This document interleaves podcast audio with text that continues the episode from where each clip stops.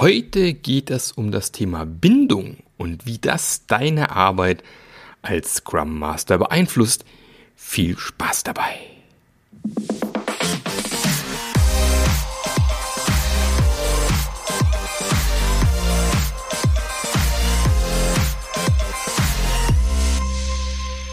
Herzlich willkommen zu einer neuen Folge vom Scrum Master Journey Podcast. Und ich freue mich heute irre.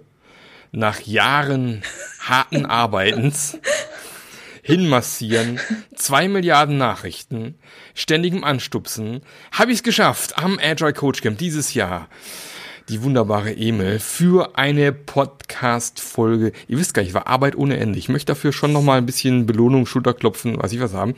Vor allem, weil ich jetzt auch noch meinen Lüfter hier ausgemacht habe und für euch auch noch in meinem Büro vor mich hin koche und schwitze, damit wir dieses fantastische Interview hier führen können. Und da freue ich mich sehr drauf. Und deswegen, liebe Emil, vielleicht stellst du dich mal kurz vor, wer du bist und was du machst. Hi Marc. das, okay, gut. Also ein paar Worte zu mir. Ich bin Emil. Ähm, ich bin aktuell 42 Jahre alt. Tolle Zahl. Wann ändert sich das? Das äh, ändert sich jetzt eine Zeit lang nicht. Okay, sehr schön. Ich mag die Zahl auch. Vielleicht behalte ich das Alter auch. Mhm, ja. Klingt gut. Ähm, ja, ich arbeite als Teamcoach bei ähm, einer kleinen mittelständischen Firma namens äh, Branded AG. Und ja, da mache ich Teamcoaching-Tätigkeiten. Mhm. Haben wir hoffentlich alle richtig verstanden? Branded AG, nicht Braindead AG, ne? genau. sondern Branded AG. Branded Ganz wichtig, AG, genau. dass wir das auch richtig verstanden haben hier. Genau, und die Sparte, ähm, also es sind zwei Sparten mittlerweile. Die eine Sparte ist ähm, Produkt. Und zwar ein Produkt, da geht es äh, viel um Marketing oder zur Verfügung stellen von Marketing-Tools für große Konzerne. Mhm. Und ähm, die zweite Sta Sparte ist Softwareentwicklung, Individual-Softwareentwicklung okay. für die Kunden. Okay, klingt auf jeden Fall nach einem typischen, einer typischen Firma, wo so ein agiler Coach, ein Scrum Master auch unterwegs ist. Und wir haben uns ein spannendes Thema ausgesucht für diese Podcast-Folge. Besser gesagt, du hast sie ausgesucht mhm. und mitgebracht.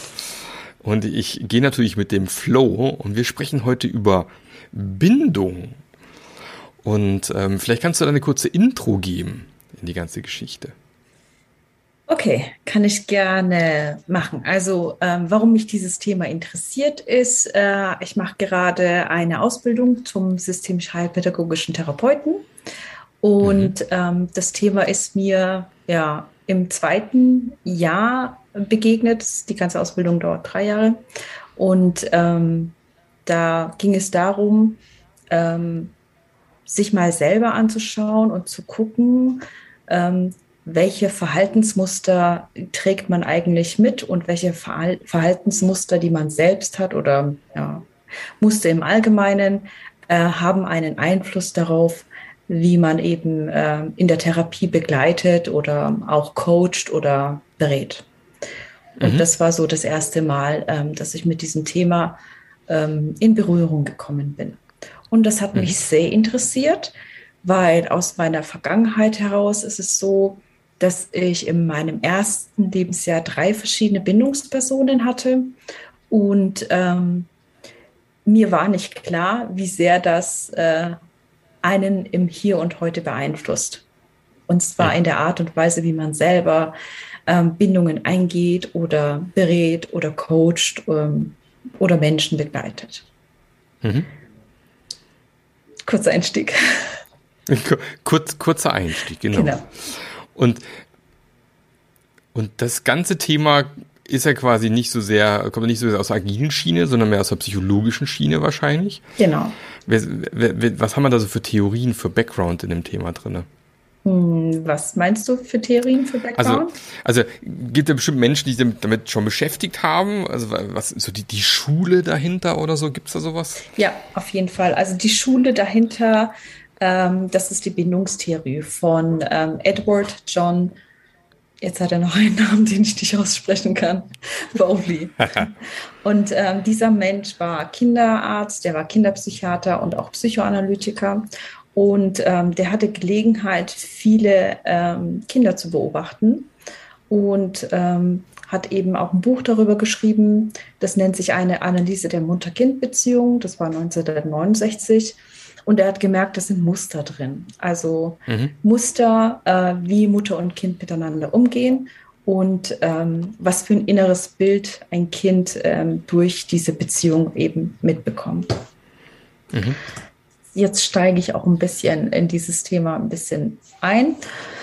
Und zwar hat er gesagt, in, mit etwa so sechs Monaten formt das Kind, also das Baby, ein inneres Bild ähm, von seiner Beziehungsperson und daraus entwickelt in dieser Kommunikation mit der Bindungsperson entwickelt das Kind dann ein inneres Arbeitsmodell ähm, bezüglich Beziehung und Bindung. Und mhm. dieses innere Arbeitsmodell ist quasi eine Balance zwischen Sicherheit, dem Sicherheitsbedürfnis und dem Explorationsbedürfnis. Und Bowley sagt auch, das sind die zwei Grundbedürfnisse, die ein jeder Mensch hat und die Urgrundbedürfnisse quasi. Also wir alle streben nach Sicherheit und wenn wir Sicherheit haben, genug Sicherheit oder uns sicher fühlen, dann sind wir auch fähig dazu, ähm, zu explorieren und die Welt zu entdecken. Wenn mhm. aber diese Sicherheit, das Sicherheitsbedürfnis nicht gegeben ist oder weniger gegeben ist, dann tendieren wir eher dazu, weniger zu explorieren und mehr nach Sicherheit zu streben, indem wir zum Beispiel zu unserer Mama rennen und mhm. in den Arm genommen werden. Genau. Und ähm, er, er meinte eben, dass sie, also das ist, das ist jedes Kind oder jeder Mensch formt eben schon in den ersten Lebensmonaten und in den ersten Lebensjahren formt man so eine Art Gleichgewicht und ein Arbeitsmodell für sich selber. Und dieses Arbeitsmodell beeinflusst uns dann im Laufe unseres Lebens. Was Bogli mhm. natürlich auch sagt, ist, ähm, ein Kind ist tatsächlich auch in der Lage, nicht nur eine Bindungsperson zu haben, sondern auch mehrere zur gleichen Zeit. Ähm, und es können natürlich auch unterschiedliche Bindungsstile zu unterschiedlichen äh, Menschen dann entstehen, also verschiedene Arbeitsmodelle. Genau. Okay. Und gibt's da, gibt's da quasi auch so die typischen, also so Typen, wo man sagen kann, es gibt den Typ, den Typ, den Typ, den Typ? Hast du mal irgendwie ein, zwei Beispiele? Genau, also ich gebe dir jetzt äh, gleich noch ein bisschen Hintergrundinformation. Ähm, das, was Bowley da ähm, für sich entdeckt hat äh, oder für sich konstruiert hat und in einem Buch niedergeschrieben hat, ähm, das ist ja nur Theorie. Äh, er hatte eine Schülerin, das war die Mary Ainsworth, und ähm, die wollte das Ganze nachweisen bzw. nachprüfen, ob das auch tatsächlich genauso ist, wie Bowley das mhm. ähm, sich so ausgedacht hat. Und sie hat sich eben dazu eine Studie ausgedacht. Und das nennt sich die Strange Situation und das ist eine sehr, sehr bekannte Studie. Und die Situation ist, also lief folgendermaßen. Ähm, in einem Raum, das beobachtet wird, ähm, sitzt die Bindungsperson, ich sage jetzt immer Mutter zu der ersten mhm. Bindungsperson mhm. oder Hauptbindungsperson, sitzt, ähm, Mutter in, sitzen Mutter und Kind zusammen. Und in dem Raum gibt es noch eine fremde Person. Das Kind darf sich dann gemeinsam mit der Mutter mit ein paar Spielsachen dort beschäftigen. Und äh, nach einer kurzen Zeit, wenn die Situation sich gesetzt hat, geht dann die Mutter raus und dann wird erstmal beobachtet, was, wie reagiert denn das Kind drauf. Mhm. Und danach geht die nach einer kurzen Zeit kommt die wieder, Mutter wieder zurück und das ist dann der Moment, wo quasi beobachtet wird, wie reagiert das Kind auf ähm, die zurückkehrende Mutter. Mhm. Und ähm, in dieser also diese Studie bzw. diese Strange Situation wurde auch mehrmals dann wiederholt und zwar nicht nur von Mary Ainsworth, sondern auch von anderen ähm, äh, Wissenschaftlern, um zu gucken, ob das denn auch wiederholbar ist. Und das Experiment ist tatsächlich dann wiederholbar. Und äh, in diesem Zusammenhang haben sie so quasi drei ähm, Bindungstypen ausgearbeitet und beziehungsweise drei Arbeitsmodelle, die die Kinder intern für sich ähm, ja entwickelt haben. Mhm. Genau. Und ähm, das ist so, genau, ich muss hier ein bisschen nachgucken, weil ich habe nämlich schon Spickzettel. Das ist, hervorragend vorbereitet für den Podcast. Ich habe eben nur Fresszettel neben mir liegen, deswegen umso schöner, wenn sich jemand vorbereitet hier. Okay. Dann mache ich mal ähm, weiter. Also zum einen, die erste Gruppe von Kindern, die Sie beobachtet haben, äh, bei denen war es so, dass sie sich von der Mutter dann leicht beruhigen lassen haben. Also natürlich haben sie protestiert. Jedes Kind protestiert, wenn die Bindungsperson aus dem Raum ist.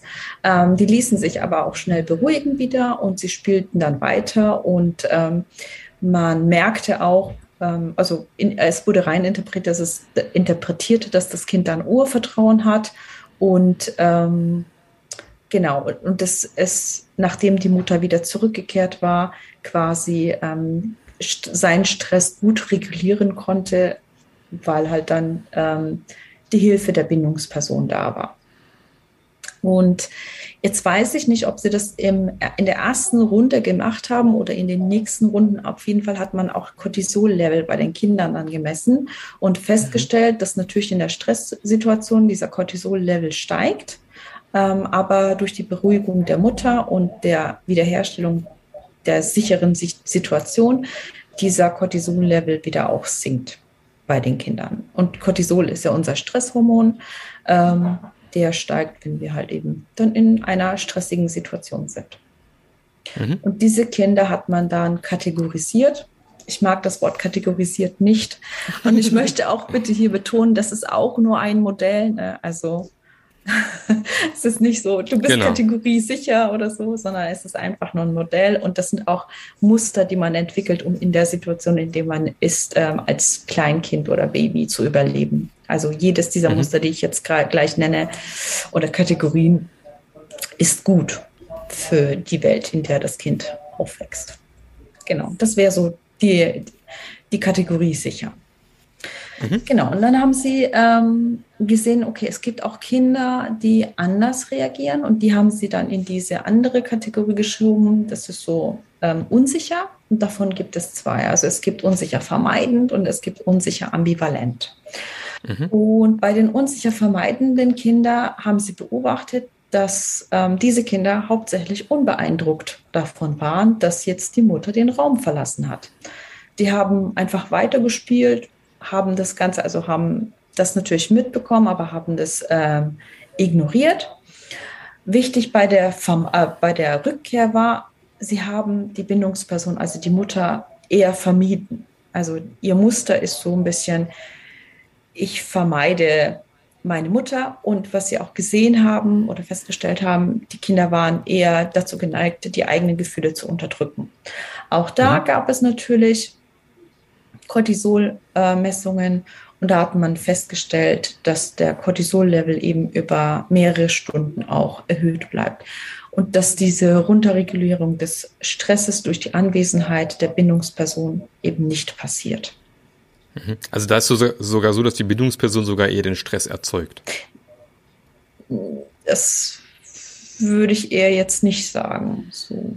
Also ich würde eher sagen, dass die Bindungsperson in der Kommunikation mit dem Kind ähm, nicht ähm, vielleicht nicht die Fähigkeit besitzt, also in der Kommunikation die Fähigkeit besitzt, ähm, das Kind adäquat äh, oder dem Kind dabei adäquat zu helfen, seine Gefühle zu reagieren, äh, zu regulieren. Also es ist ja als äh, Mütter und Väter und Bindungsperson ist eine unserer Hauptaufgaben unseren Kindern von kleins auf beizubringen, äh, wie man in, mit stressigen Situationen umgeht. Und es mhm. kann verschiedene Gründe haben, warum das nicht funktioniert. Also ich möchte jetzt auch nicht sagen, die Mutter, die, die Bindungsperson ist nicht fähig, das zu tun. Es ist ja immer eine Kommunikation, die zwischen Mutter und Kind stattfindet. Und es kann sein, dass beim Senden der Signale der Mutter das Kind einfach nicht fähig ist, diese Signale zu empfangen und Sicherheit zu empfinden. Das kann zum Beispiel sein, wenn man ein autistisches Kind hat und gar nicht weiß. Also es kann sein, dass das Kind gar nicht fähig ist, diese Signale zu empfangen.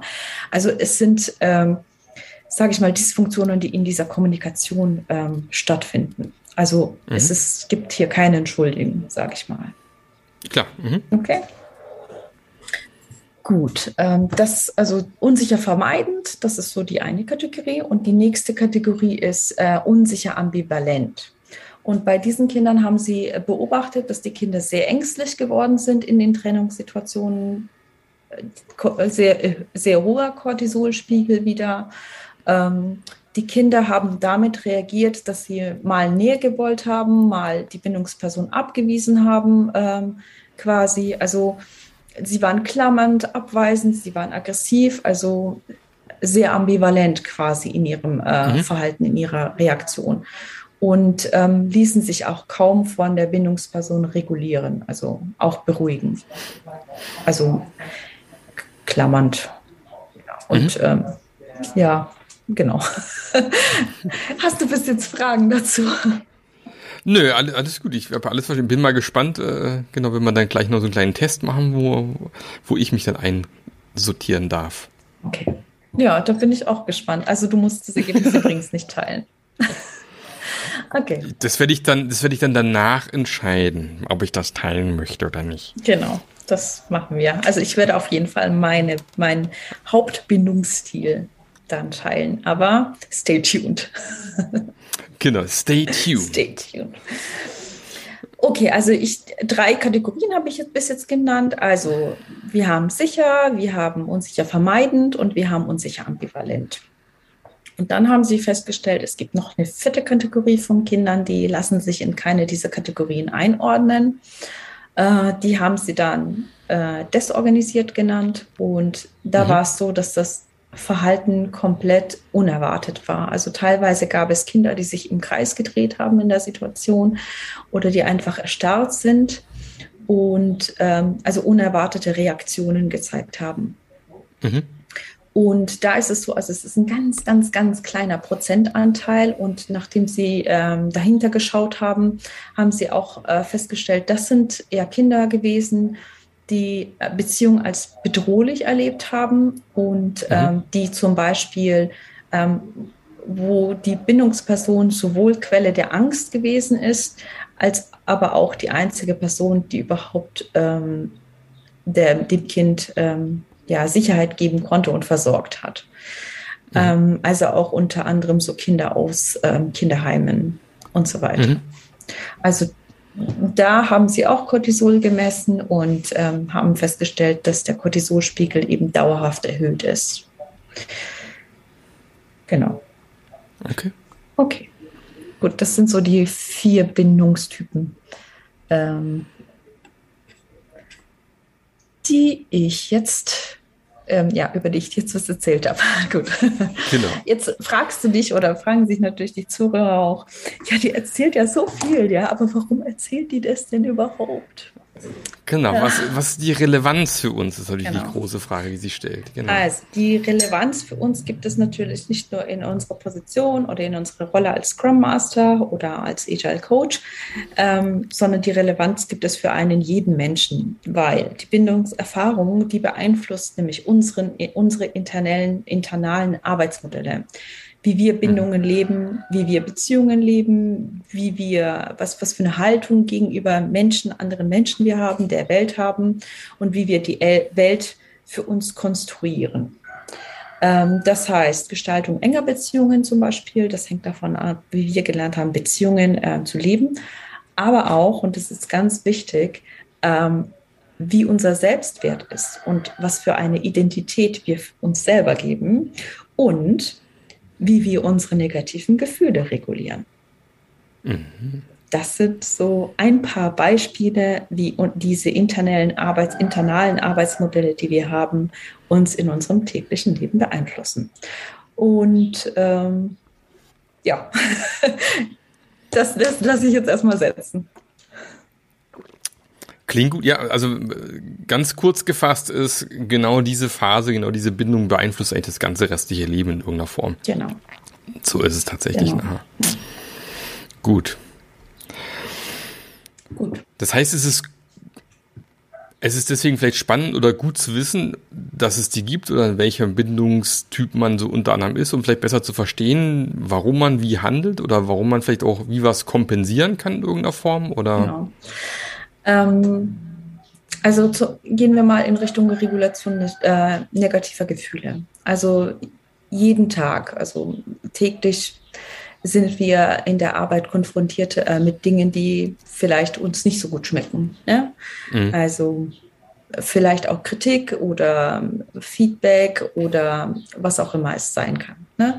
Mhm. Und ähm, wir müssen irgendwie damit umgehen. Und die Frage ist, wie sehr weiß ich von mir selbst, wie ich mit negativen Gefühlen umgehe, wie ich sie reguliere und wie viel davon ähm, kommt aus meiner Kindheit und was kann ich vielleicht dafür tun, um besser damit umgehen zu können, ja, um besser für mich selbst ähm, zu lernen, wie ich mit negativen Gefühlen umgehen kann. Das wäre mhm. zum Beispiel ein Faktor. Ich finde den Hahn im Hintergrund total geil. Es tut mir so leid. Ich wohne auf dem Land. ja, genau. Und dann alle, quasi so kommt der Hahn und kräht sich einen weg. Aber schön. Das gibt eine schöne Atmosphäre im Podcast, finde ich gut. Ich habe diesen Hahn nie gesehen. Und der muss echt froh sein, dass ich mich vegetarisch ernähre, weil sonst hätte der schon. Wäre schon lang in der Pfanne. Ja. Es ist schon wieder um die Da ist er wieder. Echt? Ja, es ist, es, wir nehmen gerade um 16.49 Uhr auf. Es ist also nicht irgendwie, dass ich hier am frühen Morgen mit Emil hier Podcast mache, sondern ja, aber da ist echt ein Hahn tatsächlich, äh, lieber Zuhörer. Ja, du hörst nicht irgendwas komisches, da ist ein Hahn. Ist so. ähm, was mir so ein bisschen gerade im Kopf gekommen ist, ich weiß nicht, es gibt doch dieses Buch, heißt es das innere Kind? Ich ja, weiß es gar nicht. Ist da das innere da, Kind, ja. Von der Stefanie genau, Stahl. Genau, schlägt das in die gleiche Kerbe so ein bisschen auch? Also das innere Kind ähm, ist innere Teilearbeit, also es ist eine kle kleine Kategorie aus der inneren äh, okay. Teilearbeit und ähm, es ist ein Modell, äh, mit dem man quasi visualisieren kann, ähm, an welchen Punkten des Lebens eine Abspaltung passiert ist. Und zwar mhm. ist es ja so, jedes Mal, wenn wir ein Erlebnis haben und vielleicht sogar ein traumatisches, ähm, ist es eine gesunde Reaktion des eigenen Körpers, wenn man ähm, Teile abspaltet. Ne? Und ähm, das manifestiert sich dann quasi vielleicht als eine innere Stimme. Und diese innere Kindarbeit hilft ähm, dabei, diese innere Stimme aus der Vergangenheit zu holen. Und Ziel ist es quasi, mit den zu gucken, welche Bedürfnisse habe ich noch, vielleicht die aus der Vergangenheit kommen und äh, wie kann ich diese Bedürfnisse auch jetzt im aktuellen Hier und heute und jetzt äh, stillen. Ähm, natürlich kann auch eine Abspaltung passieren, äh, wenn man eine Bindungserfahrung macht, die ähm, ja, ich sag mal, vielleicht nicht so schön gewesen ist, muss es aber nicht. Ja. ja. Geht ja bis hin zu multiplen Persönlichkeiten, die manche dann entwickeln, ne? wo dann wirklich tatsächlich die Persönlichkeitstypen springen können, wenn man traumatische Erfahrungen macht. Mhm. Aber das sind so die Extremfälle im Endeffekt, wo Leute zum Teil 15, 20 Persönlichkeiten in sich haben, die irgendwann hochpoppen können. Man merkt es zum Teil gar nicht. Genau, zum Beispiel über ähm, Trigger. Ähm, ne? Abgefahren. Ja, geht, ja, genau. Gibt es auch und ist auch ein ja. Schutzmechanismus des äh, Körpers. Ja, genau. Ja abgefahren, was wir alles können. Ja, das, das würde sehr, sehr tief eingehen. Aber ja, erst letztens wieder im Bericht gesehen, fand ich äh, extrem, ja, spannend, aber auch irgendwo faszinierend und ja, abgefahren, was da alles so passieren musste, damit Leute so einen, so einen Schutzmechanismus dann eben auch einschalten. Ne? Genau. Ähm, und es ist auch wichtig, ähm, also ich, ich kann das nicht ähm, häufig genug ähm, betonen, all diese ähm, Beziehungsmuster, die man bildet als Kind, die sind alle nicht schlecht. Ja, das sind alles Überlebensmuster, die man zu dem Zeitpunkt, in dem Kontext genauso gebraucht hat, um aus dieser Situation gesund rauszukommen. Mhm. Und ähm, auch ein Stück Wertschätzung dessen, was man eigentlich als Mensch fähig ist, tatsächlich zu tun. So eine Vermeidung mhm. oder eine Ambivalenz, das ist nichts Ungesundes, sondern ähm, das hat alles seinen Grund, warum es so ist, wie es ist. Mhm. Die Frage ist halt immer nur, ist es in meinem aktuellen Kontext tatsächlich zieldienlich für meine Arbeit? Oder ist es doof, wenn ich jedes Mal mein Gefühl ähm, reguliere, indem ich, keine Ahnung, 10 Liter Kaffee erstmal trinke oder so? ja. Genau, sehr schön. Das heißt, wir sind jetzt immer an dem Punkt angekommen, wo ich einen Online-Test machen soll. Richtig. Also ich habe ein bisschen ähm, recherchiert und geguckt und ähm, da gibt es einen schönen Test, was ich als äh, gut, also für mich hat es sich gut angefühlt und mhm. das, ich schicke dir jetzt mal den Link über den Chat hier. So. Jetzt eine absolute Premiere. Wir machen während dem Podcast einen Online-Test. Ja. Ich werde natürlich deswegen hier ganz kurz die Aufnahme mal kurz pausieren. Oder zumindest nachher rausschneiden. Und ähm, von dem her, solange ich diesen Test hier mache, der so circa 10 Minuten geht. Mhm. Das heißt, ich klicke da jetzt drauf. Genau. Mach den Test. Genau. Und äh, werde den auch in die Shownotes mit reinpacken. Also wenn du den Test auch machen möchtest, dann kannst du auch jetzt mal Pause drücken und dann mal den Link anklicken und den Test machen. Und äh, dann sehen wir uns gleich wieder und dann werden wir mal sehen, was da so rumgekommen ist bei mir. Ich bin ja immer relativ offen bei solchen Sachen, von dem her mache ich das jetzt einfach mal. Viel Spaß, Marc.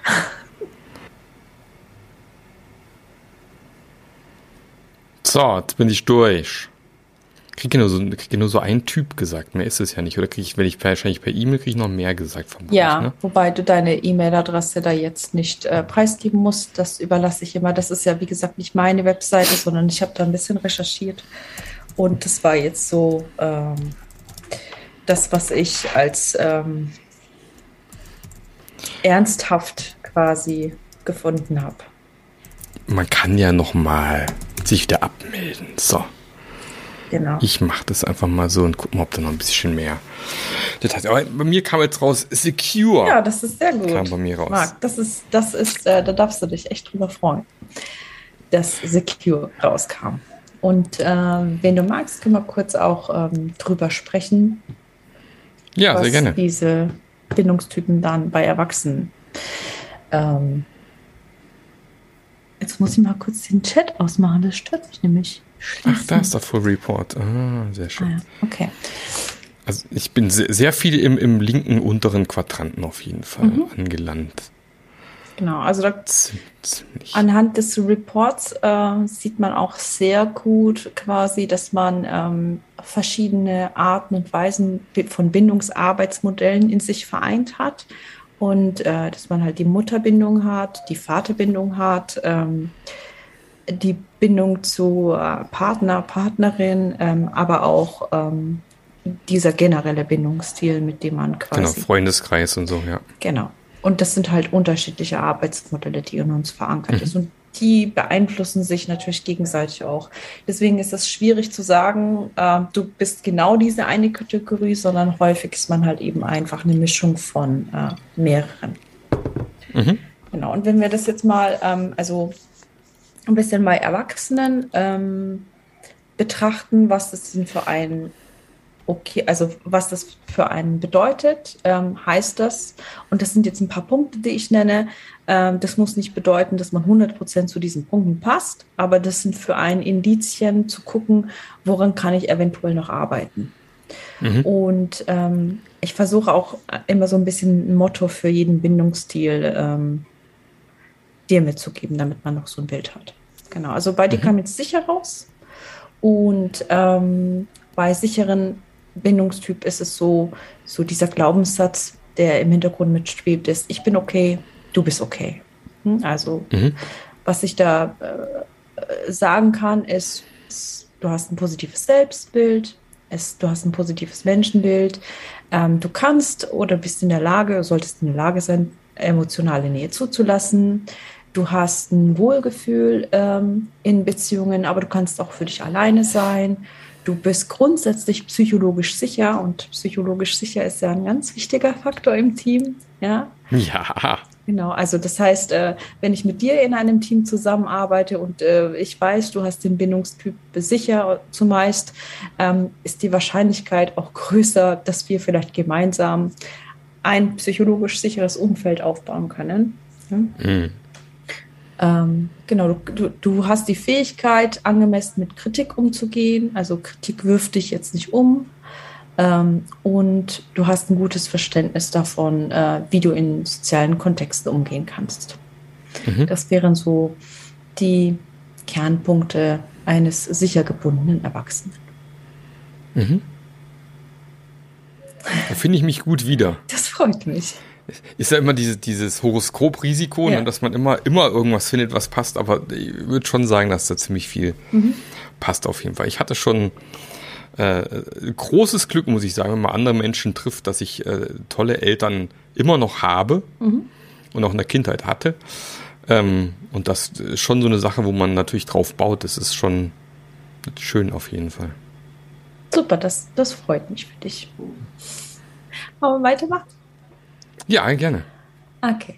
Also, und äh, der nächste Bindungstyp, der eben bei diesem äh, Test hauptsächlich rauskommen kann, ist unsicher ängstlich.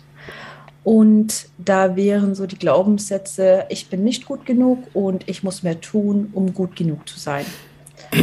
Und ähm, da möchte ich ganz ehrlich und offen sein, das ist mein Bindungstyp oder mein Hauptbindungstyp. Ich habe auch so eine Mischung von allem, aber das ist so der Hauptbindungstyp, mit dem ich äh, ja, durch die Welt gehe.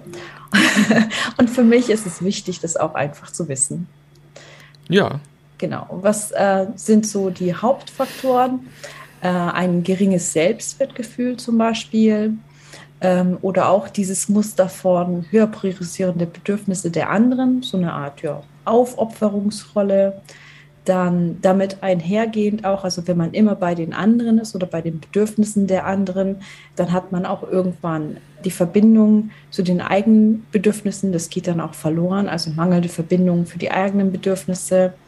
Dann ähm, so eine Art externe Suche nach Bestätigung, dass man okay ist, zum Beispiel durch Erbringen von enormer Leistung, ähm, dann das Vermeiden von Single-Dasein. Was gut ist an Menschen, die eher in diesem Bindungsmuster sind, ist ähm, die fürsorgliche und freundliche und die großzügige Art, weil sie eben sehr ein, ein gutes Auge drauf haben, was äh, die Bedürfnisse der anderen sind, aber weniger bei ihren eigenen Bedürfnissen. Mhm. Genau. Und ähm, auch so ein bisschen die Angst vor Ablehnung und Kritik, weil das würde ja äh, Bindungsbruch bedeuten. Das heißt, das versucht man dann auch tatsächlich zu vermeiden. Hm? Okay. Dann der nächste Bindungstyp, ähm, das wäre der unsicher Vermeidende. Kannst du dich noch an die Strange-Situation erinnern mit dem Kind, das sich eher mit den Spielsachen beschäftigt hat und weniger? Also das ist so mhm. die Parallele dazu. Und da wäre so ein Glaubenssatz, der sich vielleicht verankert hat, alleine bin ich besser dran. Mhm. Ja, also zu wenig Sicherheit bekommen von der Bindungsperson vielleicht oder generell von den Bindungen, die man erlebt hat. Und ähm, bei dem, diesen Typen ist es so, dass ähm, eher die emotionale Intimität vermieden wird, dass wenig Vertrauen in andere gesteckt wird, ähm, auch, also man auch weniger, also er sagt mal so Unbehagen hat, die eigenen Gefühle zu zeigen. Man wird kalt, man wirkt vielleicht auch kalt oder distanziert äh, nach außen, vielleicht sogar als einsamer Wolf und äh, man ist eher so unabhängig oder scheint mhm. unabhängig. Ähm, was glaubst du, was ist denn die Stärke dieser Menschen? Was die Stärke dieser Menschen ist? Ich finde es auch eine Stärke, wenn man allein sein kann, finde ich. Das ist auch, mhm. finde ich, eine Stärke tatsächlich, ja? dass man eben nicht immer auf andere angewiesen ist. Genau, genau. Äh, also ich habe immer so dieses Chuck Norris im Kopf, wenn ich dieses Bindungslose. Rambo. Genau, Rambo, ja. genau, mhm. genau. Ja, ja, ja. Also auch ähm, sehr gut dabei, alleine sein zu können und Dinge auch alleine zu genau. schaffen und sich selbst dann auch vertrauen. Ne? Wenn man anderen nicht vertraut, mhm. dann vertraut man sich ja, eher in sich selbst. Also auch ein Muster, der eigentlich Stärken beinhaltet. Genau, und dann gibt es äh, den letzten Bindungstypen. Und ähm, der wird, hm, der ist, hm, ja, da habe ich jetzt keine Superheldenkräfte jetzt gefunden. das hat mir auch leid getan. Aber also das, das, der Glaubensmuster oder so dieses Gefühl, was dahinter steckt bei der desorganisierten äh, Bindungstypen ist, äh, ich will und gleichzeitig will ich nicht. Das sind halt eben Menschen, die hauptsächlich erfahren haben, äh, dass Bindung einhergeht gleichzeitig mit Angst. Ne? Mhm. Genau. Also da ist es so, dass man zwar einen Wunsch hat nach Intimität und Nähe, Sicherheitsbedürfnis, aber Angst eben anderen zu vertrauen. Ähm, mhm. Eine schlechte Emotionsregulierung, weil das ist ja das, was man quasi lernt in der Bindung, aber was man halt eben nicht gelernt hat. Ähm, dann große Angst, verletzt zu werden, ähm, aber auch instabiles und mehrdeutiges Verhalten in sozialen Beziehungen und leider auch oft einhergehen mit psychischen Problemen, wie zum Beispiel Depression, Borderline und so weiter. Und ähm, bei meinen Recherchen bin ich auch auf so Beschreibungen ähm, gestoßen wie ähm, der Missbrauch, Missbrauch, von Drogen und so weiter. Wobei so weit will ich gar mhm. nicht gehen. Also wie gesagt, ich möchte mhm. da überhaupt keine Kategorisierung, sondern mein ähm, Ziel ist es einfach, das Wissen zu teilen und ähm, vielleicht gibt es ja für den einen oder anderen ähm, Anhaltspunkte, äh, wo er sagt, an diesem Punkt würde ich gerne arbeiten. Mhm. Genau, das wären die vier Typen bei Erwachsenen. Sehr gut. So, jetzt bin ich Scrum Master, mhm. habe diesen Test gemacht. Mhm. Ähm, was mache ich jetzt damit? Ja, spannend. Was machst du damit? ja. Ähm, also, zum, also es gibt verschiedene Bereiche, wo du dieses Wissen für dich nutzen kannst. Und mhm. der erste Bereich ist, äh, dich selber einfach mal kennenzulernen und zu sagen, okay, wo sind denn meine eigenen Fallstricke, wenn ich mit einem Team zusammenarbeite? Weil als Scrum Master gehen wir ja auch immer wieder in ein Team rein mit einer bestimmten Führungsabsicht. Ne? Mhm. Und das, die Möglichkeit zur Führung, ähm, die eröffnet sich ja erst ähm, in dem, also nachdem man tatsächlich eine Beziehung zu den Menschen aufgebaut hat. Ja? Also habe ich keine Beziehung zu dir, ähm, ist es auch sehr schwierig für mich, ähm, dir zu sagen, hey, ähm, hast du nicht Lust, Clean Code mal auszuprobieren? Oder ja, solches. Also wir haben ja immer als Scrum Master eine Führungsabsicht. Genau. Das heißt, ein wichtiger Faktor in unserer Arbeit ist ähm, die Bildung von Beziehungen. Mhm. Wenn ich jetzt eine Beziehungs- oder Bindungserfahrung habe, die vielleicht nicht sicher ist, sondern ähm, nehmen wir mal jetzt mein Beispiel, unsicher, ähm, ängstlich ist, ja, dann bin ich ja eher in den Bedürfnissen des Menschen und weniger in meinen Bedürfnissen, was natürlich mhm. ein Ungleichgewicht erzeugt und mich vielleicht in Richtung eines Burnouts treibt, ja. Ja, mhm. und da Was im ersten Augenblick vielleicht sogar erstmal positiv erscheint, ja. weil Scrum Master genau eigentlich das der Job des Scrum Masters zum Teil ist, ne, aber man vergisst sich selber darüber. Genau. Ja. ja. Ja, oder man vergisst halt auch, ähm, weil man zu sehr bei den Bedürfnissen der Menschen ist, darauf zu gucken, ähm, ist denn mein Team noch, Team noch effektiv, ja? Oder kann ich denn überhaupt Kritik äußern in meinem Team, wenn ich so sehr in äh, die Bindung halten will und gar nicht ähm, brechen will? Ja? Hm. Also bin ich überhaupt fähig, einem Kollegen zu sagen, hey, das war jetzt gerade nicht, gut, was du getan hast. Deswegen mhm. muss man sich auch ähm, sich selbst bewusst sein, wo man quasi seine Schwächen hat und ähm, damit man auch gut ähm, zielgerichtet arbeiten kann, sowohl mit dem Team als auch ähm, in dem Unternehmen, in dem man eben arbeitet. Mhm. Das wäre so ein Faktor quasi, wo ich sage, mhm. hey, ähm, da könnte man reingucken als Scrum Master.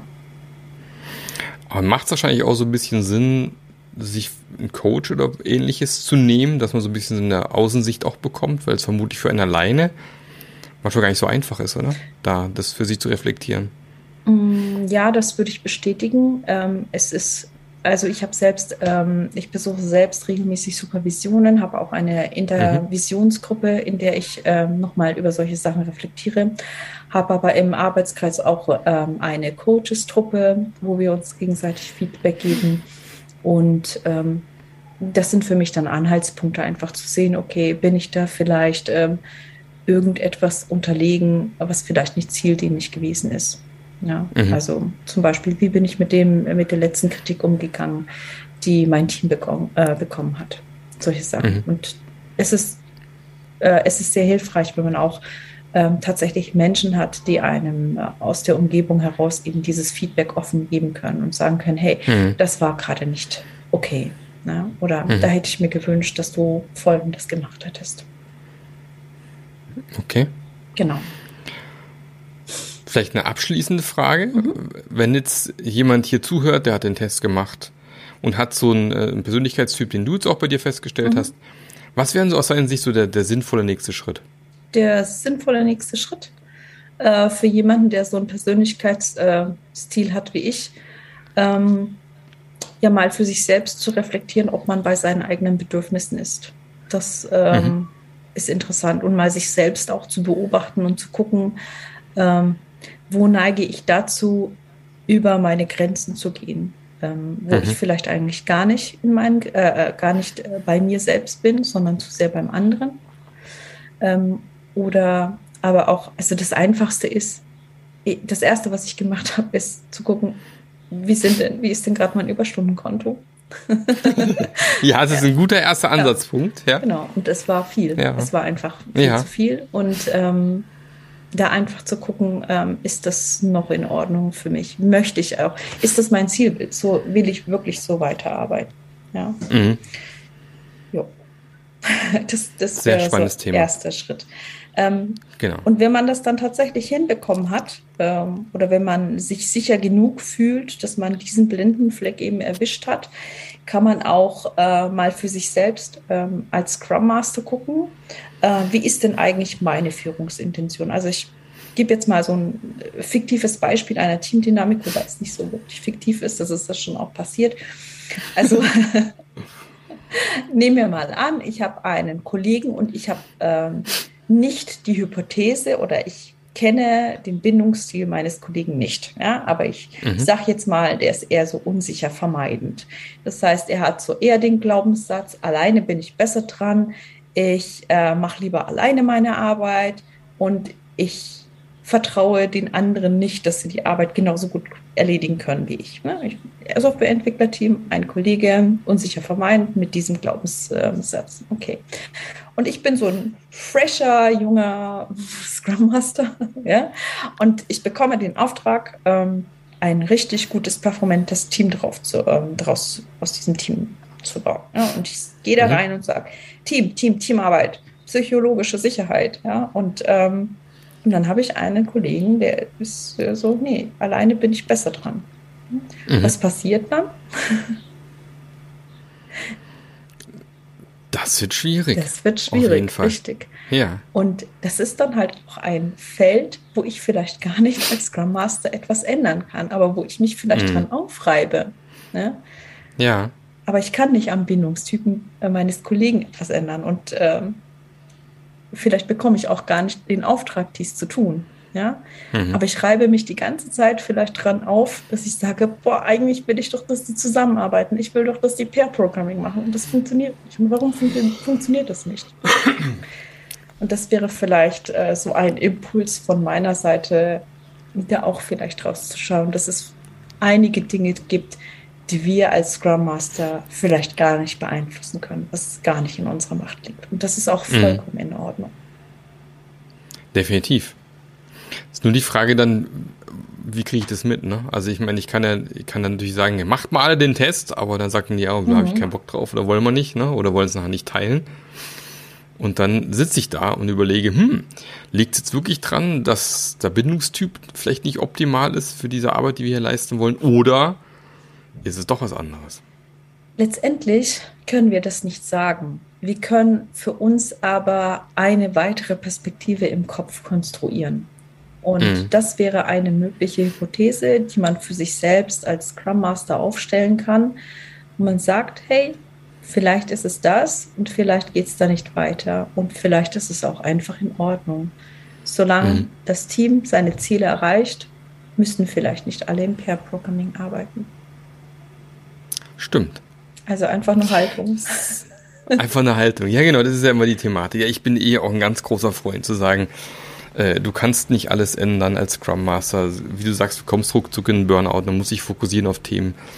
Ähm, oder vielleicht auch eventuell den Kontext, das Unternehmen wechseln. Man merkt, das passt auch gar nicht zu dem, was ich eigentlich machen möchte, wie ich wirken will. Von dem her ist ganz, ganz wichtiger Input.